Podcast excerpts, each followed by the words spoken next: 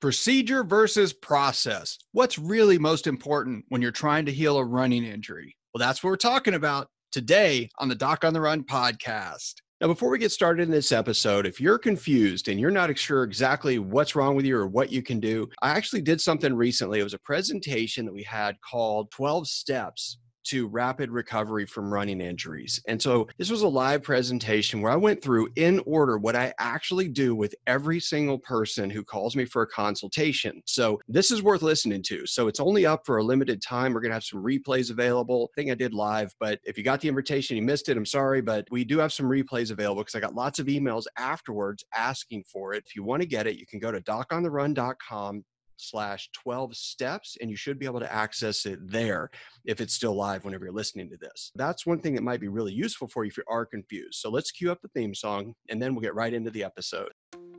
So the big question is this: how are runners like us, who don't like hearing doctors say, just stop running, who know that we simply have to stay active, how do we heal in a way that lets us stay strong, maintain our running fitness, and keep preparing for the next race, and still heal without making the injury worse? Well, that is the question, and this podcast will give you the answers. My name is Dr. Christopher Segler, and welcome to the Doc on the Run podcast.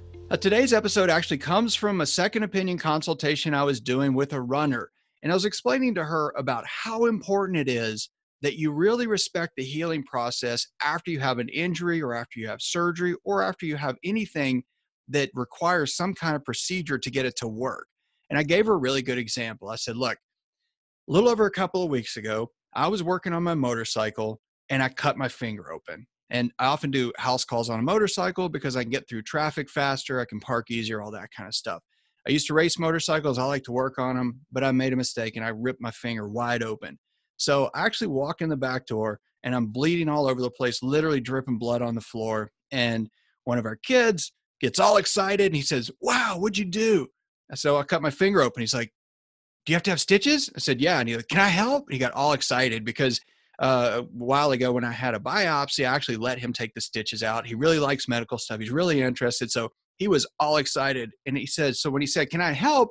I said, sure. Not only can you help, you can do it. And his eyes almost popped out of his head. He said, really? You're going to let me sew it up? I said, sure, why not? And his mom, who is a physician as well, her eyes kind of went wide. And she's like, you're really going to let him sew up your finger? I said, sure, why not? Let's face it, we've all been to medical school. We know what the process is like. And when you're a resident, you teach medical students and residents who have never put in stitches to put in stitches. And yes, they have a white coat, but the truth is they have no more skill than somebody who's in middle school. And so we basically walked him through this process. He injected my finger, made it numb, and then he actually sewed it up. Now, we have two supervising physicians, basically, over this procedure. So it's completely reasonable. This is not something you should do at home. So if you think this is a good idea to let your kid sew it up, if you don't know how to sew it up and you don't have a couple of doctors showing them how to do it, terrible idea. You know, that's the thing. So anyway, so he basically starts sewing it up and we were walking him through it.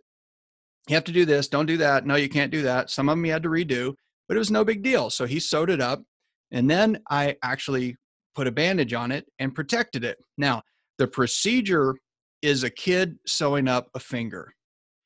You would think that for you to get a good outcome with no scar, no visible scar, you might need somebody like a very experienced plastic surgeon. Well, not really. What you need to do is you need to put the skin together appropriately and you need to protect it and allow the process of healing to take place without disruption. And so what I did was we put a bandage on it, I splinted it, and I did not use it. And now this is about 3 weeks later. You can see that the skin's still peeling a little bit, if you can see that.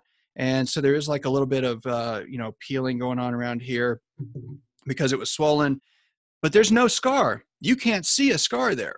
And so when I took off the bandage and let him look at it after the stitches had been out for a few days, he was very surprised. I said, where's the scar? And his mom looked at it. She's like, wow.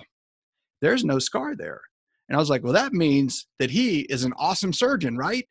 Well, what it means is that he put in the stitches correctly and I didn't screw it up in the process after putting in the stitches. I did not ride my motorcycle. I didn't finish working on my motorcycle either, by the way. I didn't do anything. In fact, this morning when I was typing, I realized that I actually type now without moving that finger because I got used to not using it, not moving it, not messing it up during that process. So yes, the procedure is important. You need to put in the stitches correctly. The process afterward is also very important. So how does that apply to you as a runner? Well, the way that applies to you, as I was explaining during the second opinion call, is that if you had surgery to repair your Achilles tendon, if you had surgery to put a plate in, or if you were given a procedure like given a fracture walking boot, the process of actually protecting the piece of tissue to let it heal as quickly as possible is just as important as the treatment you received from the doctor. You have 100% control over that second piece. So it's really half and half. You have to have the right procedure. You have to be on the right path. But once you are on that right path, you need to give it 100% effort. And that is 100% within your control.